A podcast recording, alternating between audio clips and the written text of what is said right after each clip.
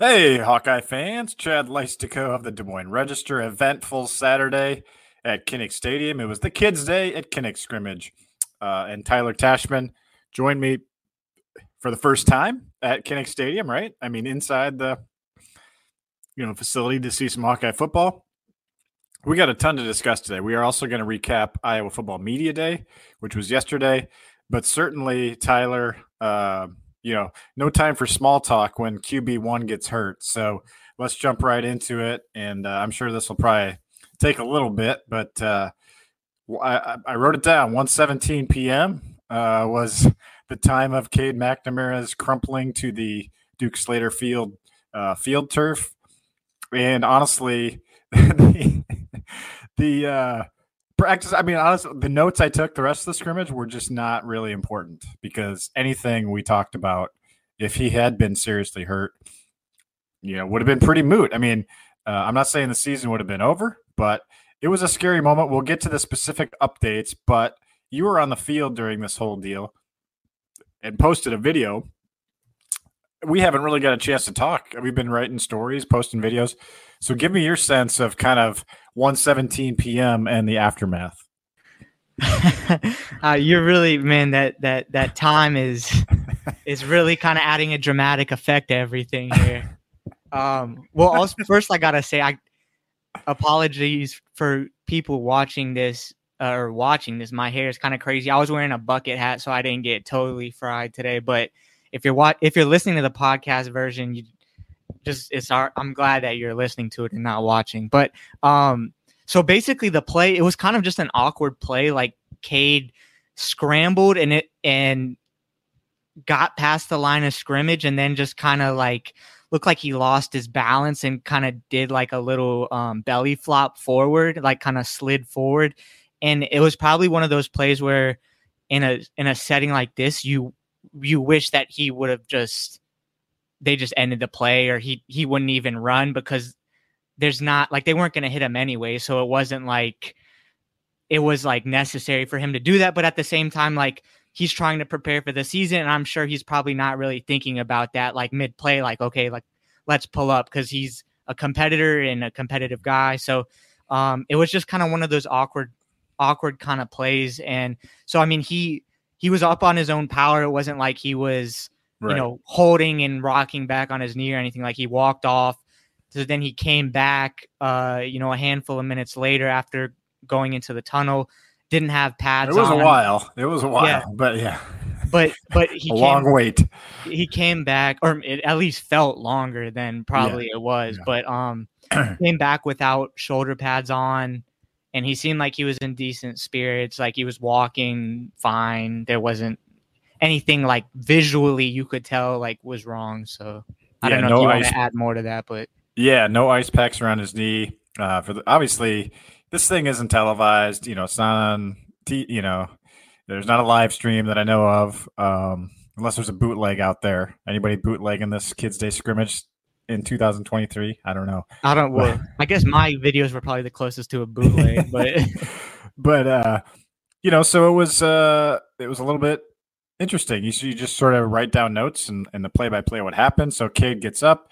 Uh, he kind of motions, "Hey, I got to come out," and then Deacon Hill goes in. Uh, he talks to the trainer, and then they make the slow walk to the tunnel, and then it's just like, uh, okay, Joe Labas is already out. Deacon Hill, you know, he's the number two, but you don't want the whole season with Deacon Hill. No offense to him. Uh, so uh, it was nerve. It was a lot of fans were very nervous, and and it was the same right knee that that Cade McNamara had surgically repaired. At least, like he had he he went down like right at the Tiger Hawk. Okay, so his right knee was like black from the turf mark or whatever. So it was clearly the right side um, that was bothering him, and that was the knee he got surgically repaired. So non-contact injury you know you see these things all the time um and uh, one i got a little update from our friend dargan um is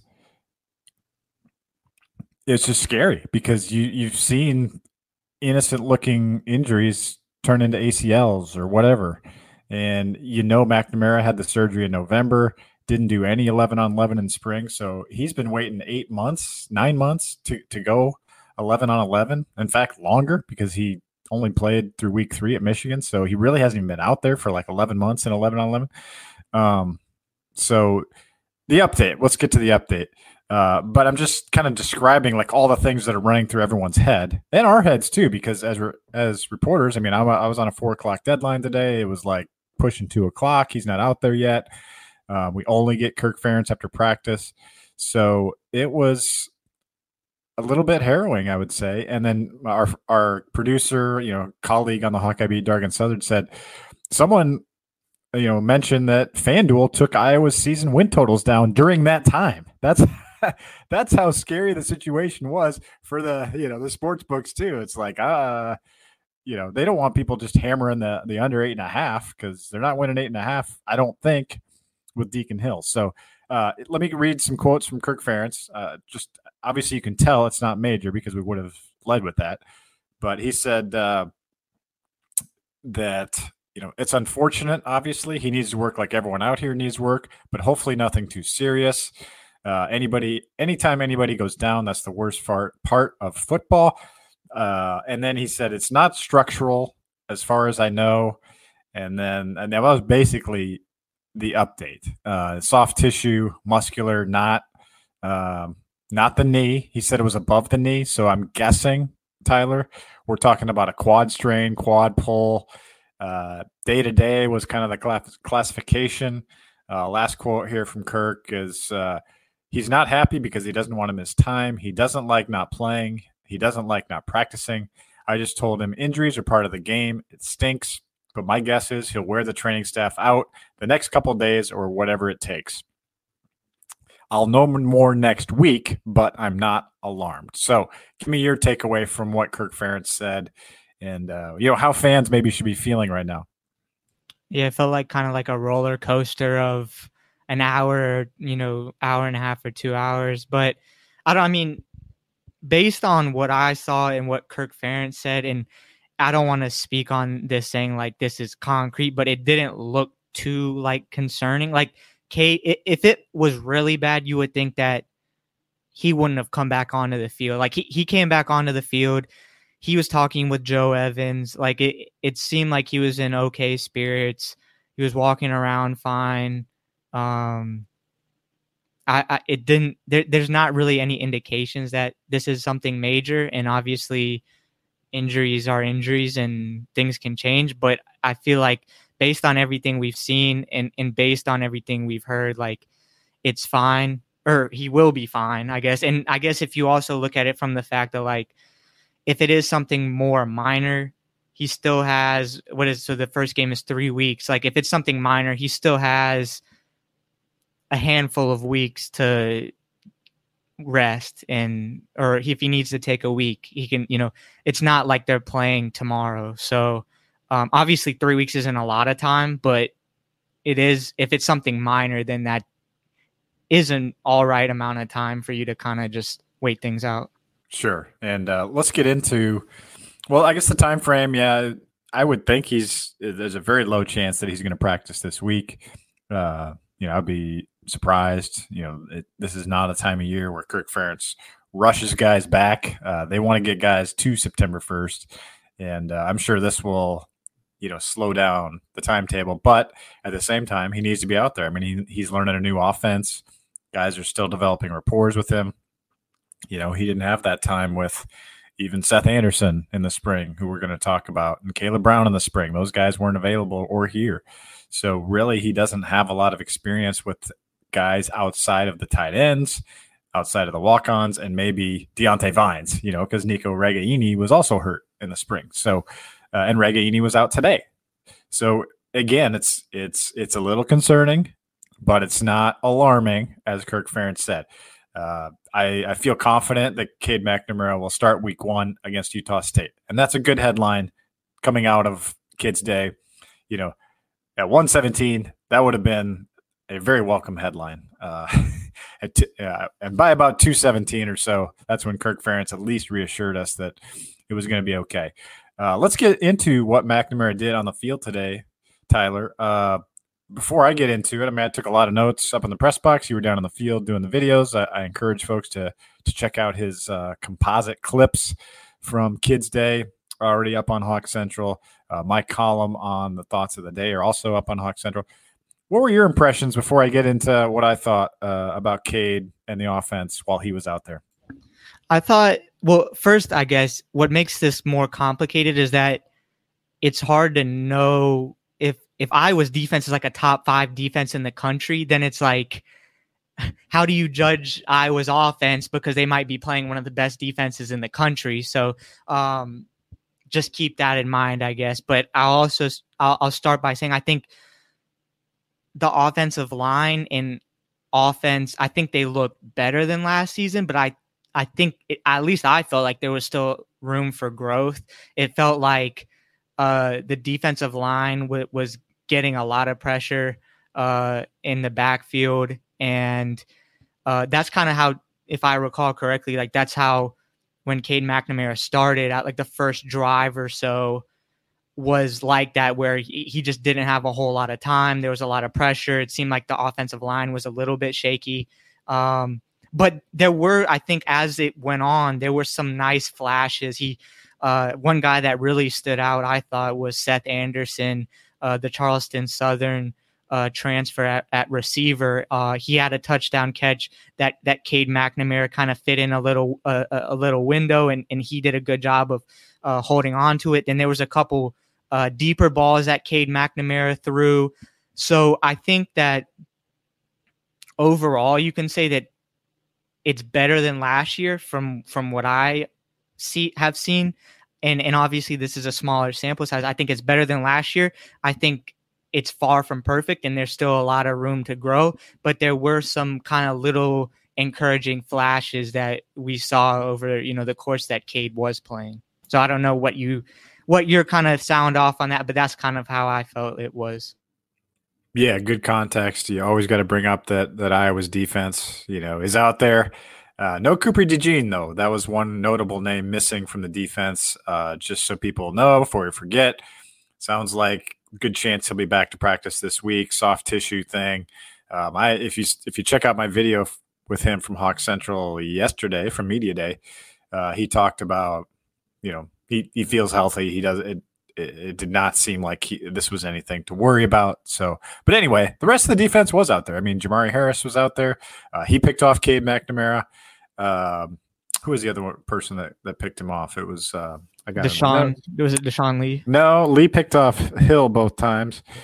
It was uh, TJ Hall. TJ Hall had the other one off the the Erik All deflection. That was not Cade's fault. It was in it was a good throw on a short pass, and then all just couldn't hang on.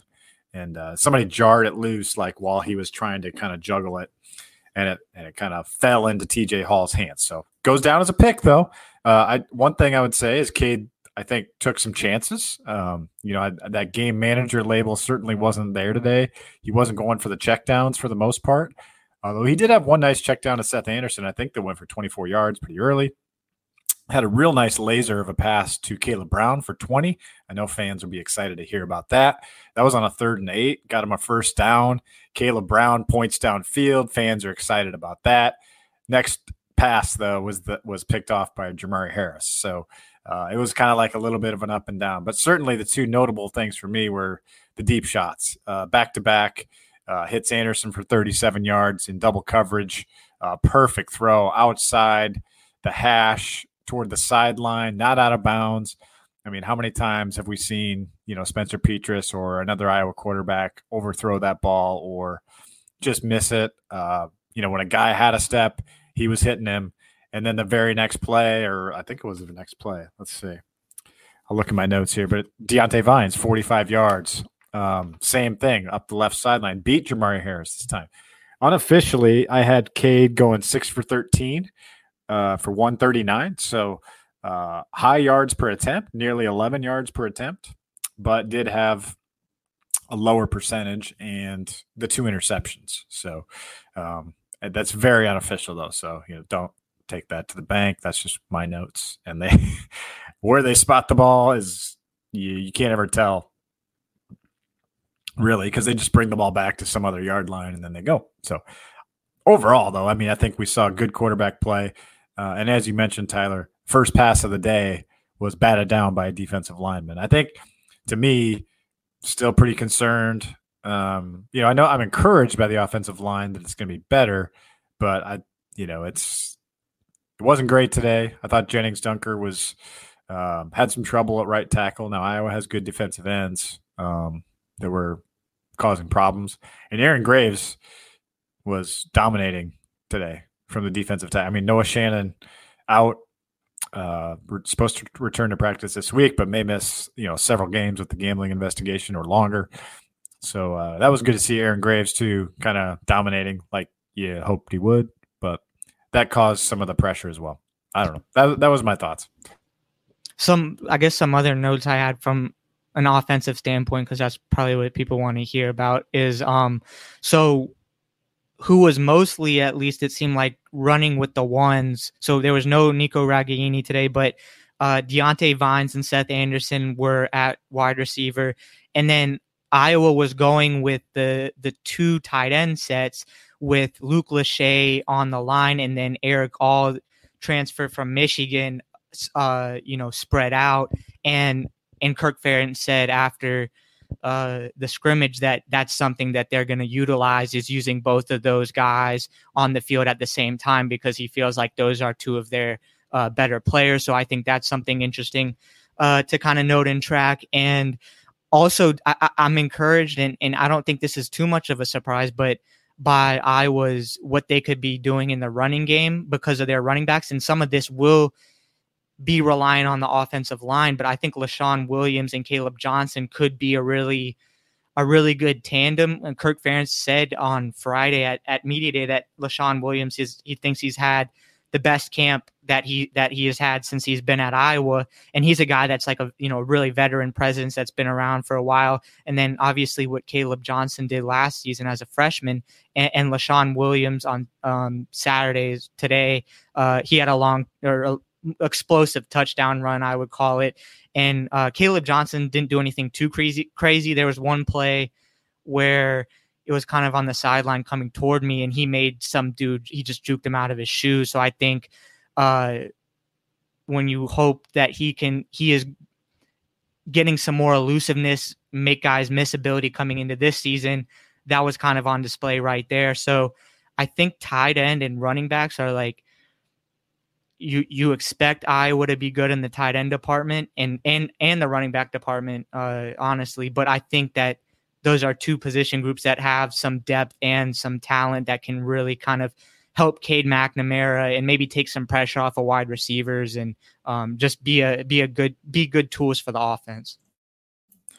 Yeah, definitely. I'm glad you brought up the running backs. Um, yeah, I think those two rooms right now are, are very strong. and even Kamari Moulton, true freshman, uh, he showed some burst, you know, in that fourth or fifth string, you know, type of guy. And Kirk had good things to say about him, you know. So uh, Ladell Betts' room is really in good shape right now, and that's good, especially when you're, you know, a little bit thin. Obviously, at quarterback, which we talked about. Um, and I'm going to say, like, yeah, today was an encouraging day for me at wide receiver because I think, uh, I think Va- Anderson showed me something today. Seth Anderson, and we've been hearing his name a little bit in camp. And Kirk did say that this was Anderson's best day. He made he made a joke like this. Maybe this he likes it when the lights come on or with the fans here. Um, but uh, you know, I uh, between Vines and Anderson and Ragaini and then Caleb Brown, you can tell Caleb Brown is going to be coming will become part of the plans at some point because he's I don't know if you watched him a lot, just even in the the warm up drills, but man, he's he's just smooth. He's a smooth athlete. Uh, he makes nice catches. I didn't see him drop anything. Um, I feel like that that is probably going to be your top four. There was no Alec Wick today. There was no Jack Johnson, who's in, in the gambling investigation. Um, you know the there wasn't a lot of walk on usage. Jacob Bostick was out um, you know, until until you got deeper into the lineup. And and in fact, I, I should give a shout out to two true freshmen who who popped a little bit. Um, Jarriett Buie, uh, number eight, 84, right? I think he's 84. Yeah, he made a catch, and so did Dayton Howard, number 20. So those two guys um, who Kelton Copeland kind of identified at media day as the two true freshman receivers who are kind of raising some eyebrows. I feel like that is encouraging too. So I feel like the wide receiver room is you just want it to be like you like you've said about the offense, Tyler. You just want it to be not bad.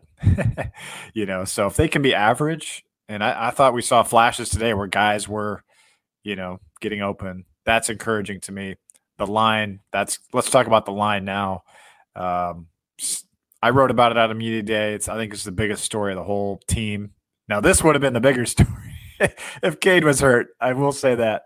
But if the line cannot come together, it's going to be a struggle. So uh, let's talk about the line now. You know, right or left to right, Mason Richmond, Connor Colby, Logan Jones, Nick DeYoung, Jennings Dunker. That was your five today, and then uh, Rusty Feth rotated in at left guard. So uh, not really any much uh, more deviation from that from the ones on the O line today. Your thoughts?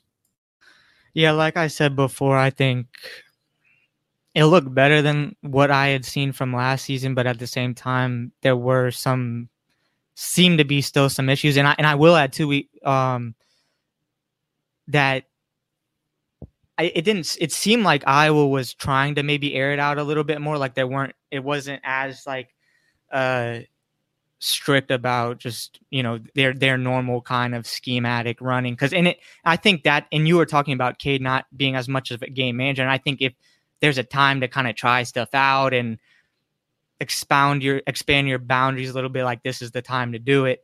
Um, but yeah i mean i think a, a, lot of when we talk about seth anderson and, and caleb brown and cade mcnamara um, that a lot of that is going to be relying on what the offensive line does and that that unit is probably going to be uh, you know the most important when it comes to iowa's success this season um, but yeah, I guess th- those are kind of my. Th- I will also say, I believe uh, Deacon Jones. It seemed like did he he had some. Uh, there were a couple of snaps, or he he had trouble handling some snaps. I don't know if that was on Logan Jones or, but I will. I don't know. yeah, Deacon Hill. Yeah, not Deacon. Oh, Jones. Oh, Deacon Hill. My fault. My fault. but he did combine the center and quarterback there. So there we go. That's what. No, no it was. For. Uh, no, the center was actually Tyler Elsbury um, when they had the exchange. Not to you know, again, uh, we're not criticizing anybody, but it was the two line that that had the center exchange issues. I thought Jones was fine on center exchanges as far as I could tell. Um, but good. And the second line was was not good. I mean that you have to. There were some names on there that aren't going to play, and I'm not going to single anyone out, but especially on the edges, those those guys just are not in the rotation. Um, you know, with Daijon Parker out at right tackle today, that depleted Iowa's depth at tackle, and then um, you know Beau Stephens played some as the backup right guard. Um, but it seemed to me their top six was the six that was with the ones. Um, and I, you know, Dunker did not have a great day. Uh, I would say. So I, it makes you wonder if Nick DeYoung maybe has to pop out to right tackle. He's got experience there. They trust him a little bit more. We'll see. There's still time in camp to uh, it just sounded like from talking to Barnett yesterday that Dunker is a guy that thinks and thinks and overthinks a lot. So sometimes that's hard to shake, especially three weeks out. I think what Kirk Ferentz said today about Dunker, who we know is a, a physical phenom, is they're just trying to have him zero in at right tackle, which I think is smart because they they have good guards right now between Feth, Colby, you know, they if DeYoung stays at guard, and then of course Stephens, they've got experience there, and Elsbury, who who is the backup center but can also be a guard. So they really need that right tackle spot to be solidified, and that's that's the one spot that really concerns me. Um, and again, center, it's got to be good. They say Logan Jones is going to be good. You know, Aaron Graves is a different animal, uh, but they could not stop Aaron Graves today. So I'm going to just say kind of an average day for the line. And uh, I don't know. Uh, oh, one more thing on the line. It's in my article, but Mason Richmond played last season hurt. He got hurt in August. was not really disclosed that he was playing hurt all year before, and so you kind of chalk that up again as Iowa didn't have any better options at left tackle last year, and he was still probably their best lineman. And uh, you know he had to play through it. Had a four week, four month surgery, four month recovery from surgery, not a four month surgery. That'd be a tough surgery. Four months, need a lot of IVs, but uh, yeah, he's back and and look fine at, at left tackle. Yeah, maybe. I mean, if they could find a a Deacon Jones, maybe like a little combination between Deacon Hill and Logan Jones. That that would be someone good to plug in there. But uh, little combination between them both. That's what I was looking for. But um, no. Uh, one of the other things, uh, I guess, moving on from O line yeah, quarterback tandems, uh, is one thing that actually that that stood out to me a lot was, um, Iowa's defensive back cornerback specifically, and we touched on it a little bit um, but that was that's already one of the departures that Iowa has to deal with this season. Riley Moss, a huge part of what they did the last few seasons, he's gone now, and the situation I guess was shaken up a little bit more because Cooper DeJean was out as well today, which, like you said, Kirk Ferentz is optimistic he'll be back uh, in the near future, but that kind of opened the door to figure out like what is Iowa's cornerback depth look like. And I was really encouraged by that because Deshaun Lee had two picks and Jermari Harris had a pick, and, and Jermari Harris, I think, is expected to be the guy to play opposite of Cooper DeJean to start. And he had a pick. Uh, I said, like I said, he had a pick, but he was he he made big plays in 2021, missed all of 2022, coming off of an injury now uh, it, it feels like he is going to be a real key because people are probably going to throw away from Cooper DeJean. So whoever's on that other side is going to see some action. But he looked, I mean, he had a pick. He looked good. He looked good out there.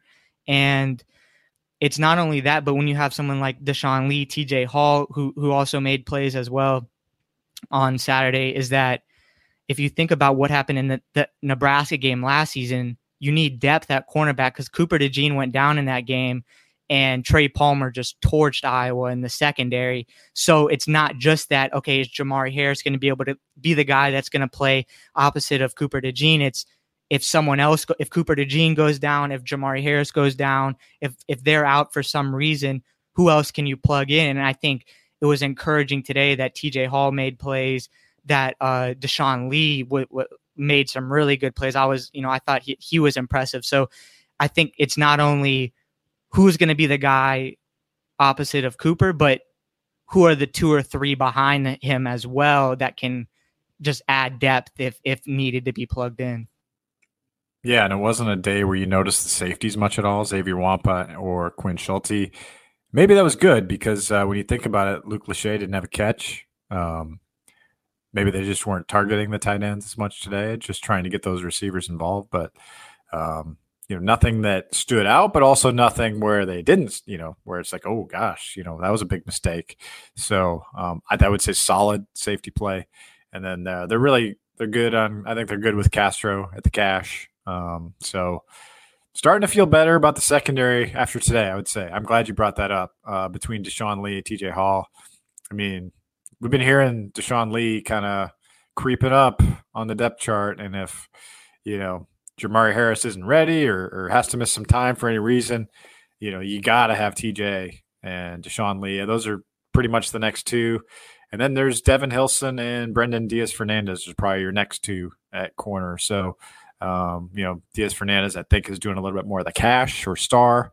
So, um, you know they're developing some depth, and that was one of the storylines we've talked about in radio. They got to get depth in that secondary. You think it's going to happen with Phil Parker, but seems like it's happening. They feel good about it, and just talking to people like kind of on the side, off the record, it, eh, there's just a really good vibe overall about this team, and that just to kind of bring it all full circle here, Tyler. It's like, what can undo this thing?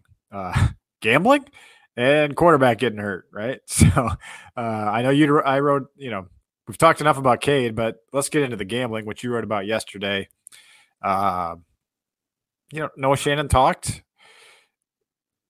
You know, you, I'll let you speak to it, but uh, you know, Kirk Ferentz is is kind of moving ahead with the guys they got, right? Yeah, I, I think admirably, Noah Shannon was just kind of like he's not going to let this define him in any any way, shape, or form, and the fact that he also didn't have to be out there talking, that that he was willing to kind of he said, you know, he said that the media has been showed him respect, so he wanted to show respect back. And I thought that that was kind of a sign of leadership.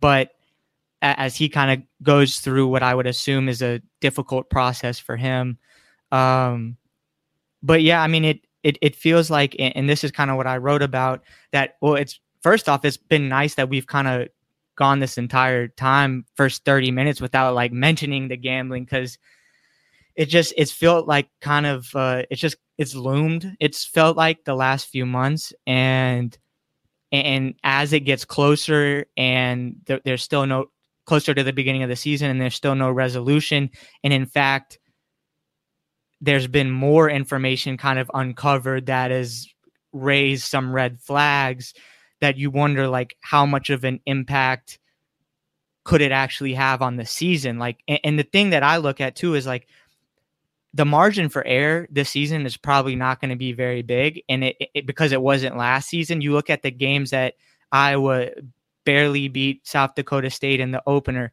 They lose by three to Iowa State. They lose by three to Illinois. They squeak past Minnesota. Like these games are not like there's there the margin for error. One misstep, one player gone. Uh, it can make a difference, and it can and, and it can change where Iowa goes in the season. Like against Nebraska. All they need to do is beat Nebraska to uh, to go to the Big Ten championship. Cooper DeJean gets hurt. Just things shake up, and, and so that's why I say if Iowa does lose someone because of the gambling thing, or there's one day of practice that's thrown off because of just the, the all the extra noise or whatever, like the margin for error is small. So that's why I it's just another variable that that the team and the coaches have to deal with along with everything else of trying to improve the offense and working in all these new pieces and getting the offensive line better and replacing Jack Campbell and Seth Benson and Riley Moss and Kaevon Merriweather. Like it's just an it's another kind of variable that they're gonna have to deal with as they try to get back to Indianapolis. Yeah, definitely. Um, yeah, it it does not. You know, just for those wondering, you're like, well, you know, how come Noah Shannon hasn't been in the DCI stuff? Well, he kind of basically said yesterday, and you can kind of extrapolate this, but you know, he he is not involved in a criminal investigation, and, and that is that's from his mouth. It's that's his understanding. He's not, you know, the, criminally he's not an investigation. It's in the NCAA's hands with Noah. I mean, he was above 21 um, when whatever he made these wagers, whatever they were on. Um, he did not seem super concerned about the severity of it, but obviously there has to be a ruling. He can't play until they rule. So, like, if he's still waiting, just like in the baseball situation, he's got to, Iowa can't play him.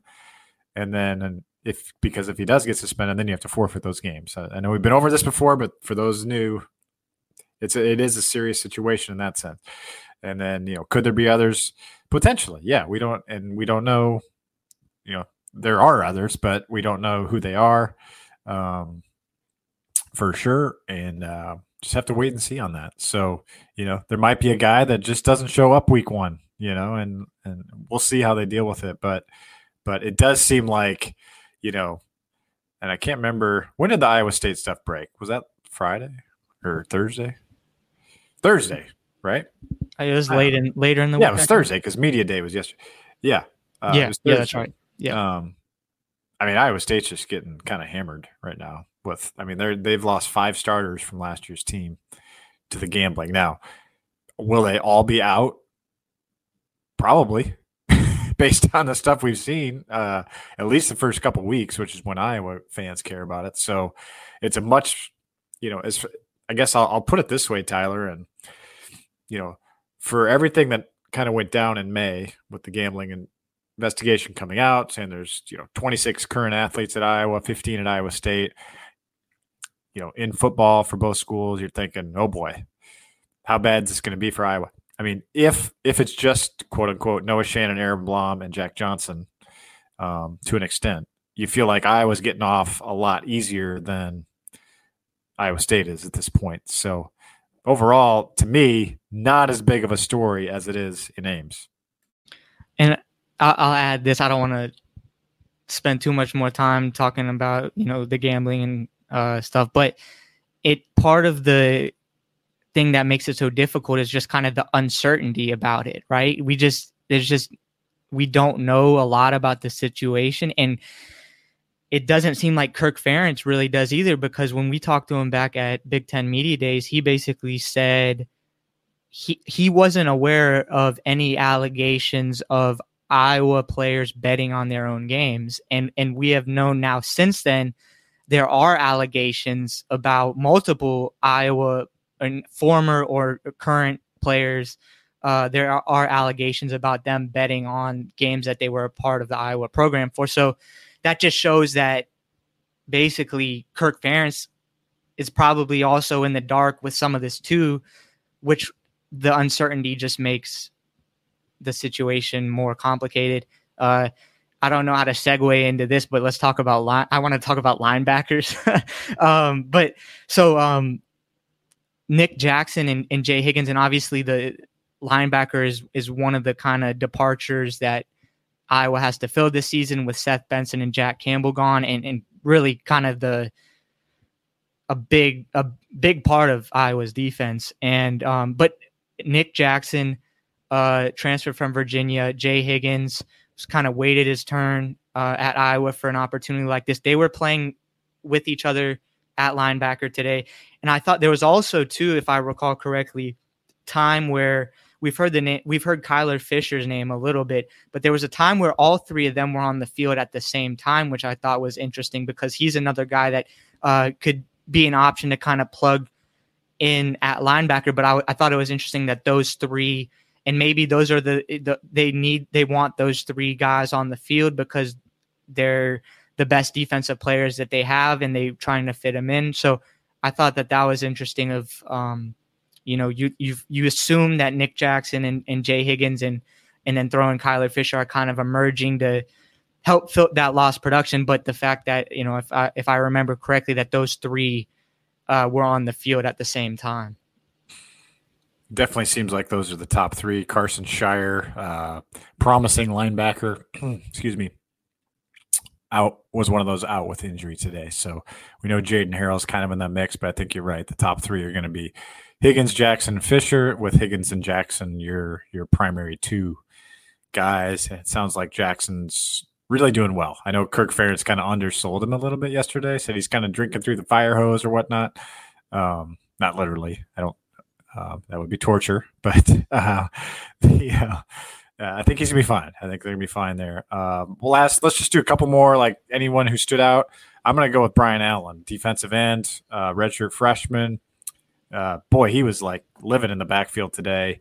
Uh, you know, Kirk Ferentz gave him kind of the Seth Anderson shout out that, hey, when the light, this is his best day. When the, maybe when the lights come on, he's a little bit better. Um, which tells you, yeah, he hasn't. This hasn't been prevalent all camp, and you know, I thought he looked great. Uh, it's where you want to see. Iowa needs depth there, defensive end. You know, they're going to need it next year. You want to see that stuff developing. Uh, and uh, frankly, I thought um, Deontae Craig in his limited reps was was really good as well on the D line. Uh, anyone else that stood out to you today, Tyler? Before we get to our three word headlines, uh, Max White, uh, running yeah. back. He had a he had a nice run, kind of down the sideline, broke it, uh, bounced it outside. Uh, so he was kind of another younger guy. I thought.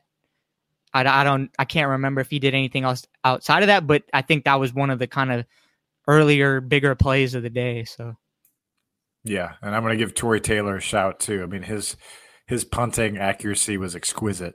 I mean he was he was dropping every single punt like it would like bounce and like go out like inside the one, or somebody would down it or catch it like at the eight. That was like a bad kick, you know. Like he his directional stuff.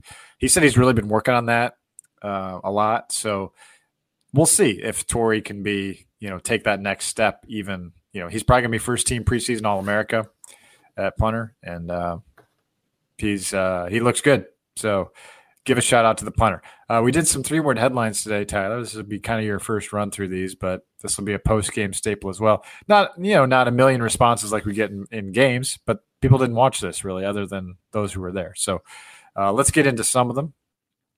Uh, Brandon Walker starts us off. Season disaster averted. I would say so. Honestly, um, Austin Rickardson, hope is fragile. Um, and here's one from uh, Moe Szyslak. Uh, not, I don't think it's actually him from The Simpsons, but says, "Where's Spencer Petras?" there were some funny gifs and tweets in that one hour between 117 and 217 where people were starting to say, "Oh my gosh, is Spencer Petras going to come back now uh, off the injury list and be Iowa's savior at quarterback?" Tyler. Yeah, my can I give my headline? My three word. Mine was, "I am sunburnt." I don't think it. Honestly, it isn't too bad, but I had it like SPF 30, but I was reapplying because the thing was I was it was it was cooking. It was cooking in the stands. It was hot out there, man. Yeah, especially like if you're near the turf or on the turf, like it, it is it heats up. Um, but I also had a bucket hat, like I said, that's why my hair is kind of crazy. But um, they they they provided water, which I was thankful for. But it was uh, yeah, that was my headline. Between yesterday and today, yeah, it's been yeah, we've been in the uh, sun a lot. Tim Tim McMahon says bubble wrap Cade. Joe Williams soft tissue injuries. Um, uh, Patrick, the Hawkeye high priest, who has a, a photo of of Jesus in Hawkeye gear, uh, says Cade is fine.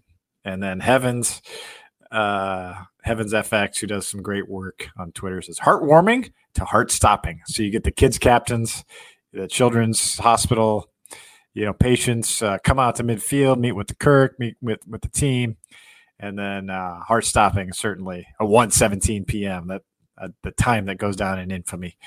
Uh, just no Walter Cronkite. Uh, it was uh, you know all in all, I think you're gonna just kind of gasp a sigh of relief today. I'm just looking at Twitter right now. Cade McNamara is trending, so this was a big story today at Kinnick.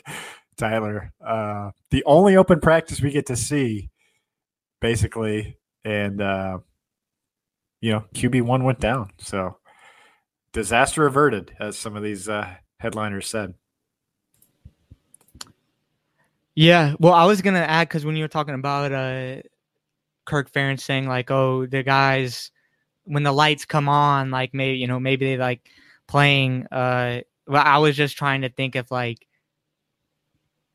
if I'm I'm I'm starting to pick up. I don't know if they're like Ferentzisms or like little phrases he he likes to say, but like because at, at Big Ten Media Days he he was making a lot of baseball and basketball metaphors. So I'm yeah he will do that baseball especially yes. So I would I was just trying to think if I'm I'm starting to pick up on I guess some of the I don't know maybe that because you were saying about what he said about Nick Jackson that he's drinking out of the fire hose. Maybe that's his way of saying that he's going to be really good. So I don't. yeah, definitely. Um, well, we you know we went a little long here on this Hawk Central pod. Um, the plan is, you know, obviously we'll have the radio show next week, but uh, you know, from now until game week, you know, we don't really have media availability. This was the big rush. This is the informational rush. Tyler and I, uh, we both did like three straight hours of interviews on Friday, and um, we have a lot of stories kind of building up in our notebooks. So uh, that's kind of hold. It's kind of like you know hibernating for the winter. Uh, you know, you eat a bunch before yeah you go into the, the deep sleep. Uh, we got a lot more stocked up. We got a lot of content coming. We're going to kind of roll that out here the next couple weeks, and before you know it, folks, it's going to be game week against Utah State. I mean, that's like so today's August 11th. Uh, good chance we'll get a depth chart, uh, a week one depth chart, either 13 days or 16 days from now, uh, depending when they send the game notes. So we'll have maybe a better idea then, like who's available week one, who's not. um, I guess maybe what folks are going to probably watch the Hawkeye football account and see if they can find Cade McNamara in videos, right? Like if they see Yeah. him throwing, it's just going to be like celebration, twelve and zero back on, all this stuff, right? yeah. Well, I was also gonna mention so because I mentioned it in the radio show on Wednesday, but so I got to try out the hot dog gun, uh, or the hot dog launcher. yeah, Der Wiener Slinger, Yeah, right? yeah. So yeah, well, I will say the first. So I I I shot it twice. This was on Saturday or Friday. This was on Friday. First time it went like a total of 15 feet, maybe. But I think, look, I'll take this for the team. I think it was a user error. I just, I think I'll take that one. I think it was on me. Next one thing went flying up in like up in the stands. So no, so basically it's a hot dog and they wrap it in it's like paper and then they put it in the like a little chute or whatever. So it's basically like a uh sh- like a t-shirt gun except it's hot dogs and they were shooting it off uh today. So looks like it works. And also I'll say cuz um being close to the field today uh Seth Wallace is is intense and and he uh-huh. I I'm not gonna repeat some of the stuff he said because I don't know if it's not PG. I'll just put it that way. But it was kind of it was interesting to hear him. He's he's hard on, on he was hard on the linebackers and in their drills and he he was intense. So I just I I thought as someone that hasn't really like observed these coaches up close on like, I don't know if this is like new information to you. I'm guessing not. But anyways, that's just what No, I I'm surprised you didn't hear Phil Parker. Uh, I the only thing I remember from him was he, he told Cooper DeJean to like get guys to move back on the sideline. Like that was what Cooper DeJean was supposed to be. All right, so Responsible Phil was playing for nice today. Okay. Yeah. But no, anyways, that's I just wanted to throw that out there as well as something I observed. Yeah. Uh, one of the cool interviews that I was able to do, and others did too, so it's not just exclusive, but Jon Budmayr talked yesterday. First time we've heard from him since uh, he came aboard. I mean, the highlights really are, you know, he just loves being here. He loves being part of the Hawkeyes. And this is former Badger quarterback, former Badgers assistant, wearing Hawkeye gear, uh, trying to help the, uh, you know, help Brian Ferentz in the quarterback's room. That's just one of the several stories kind of working on here in coming weeks, uh, coming days, coming weeks. But uh, we're excited. I'm excited to embark on this season with Tyler. Uh, you know, I think we're off to a great start. And uh, thanks for doing the video clips today, man. I think a, a lot of fans out there uh, really appreciated it, and uh, you know, appreciate you taking a sunburn for the team. Yeah, for sure. And I'll I'll also the this was another little nugget and from media days, and I I'll just say like we've been running around so much the last two days. Like I I'm making sure I'm just getting my socks on the right way. So, but Drinking from a fire hose, right? Yeah, pretty much. That means I'm yeah, that means I'm gonna be really good, I guess. Yeah, but, yeah. um uh Nick Jackson speaks Chinese. So I thought that was interesting. I don't know that many people that speak. Chinese around here. So anyways, he he gave a little sample. He said I can't even remember to be honest, but he said something about the Hawkeyes and I posted on Twitter, so There you go. There you go. Follow Tyler Tachman on Twitter. Uh, thanks, folks, for tuning in. This was a fun, fun weekend. Uh, always a busy one for us, and uh, hopefully, we gave you guys some good content and more to come. Promise. And uh, we'll be on the Hawk Central Radio Show on Wednesday. Thanks for tuning in. For chat for Tyler Tachman, I'm Chad Leistikow. Talk to you soon.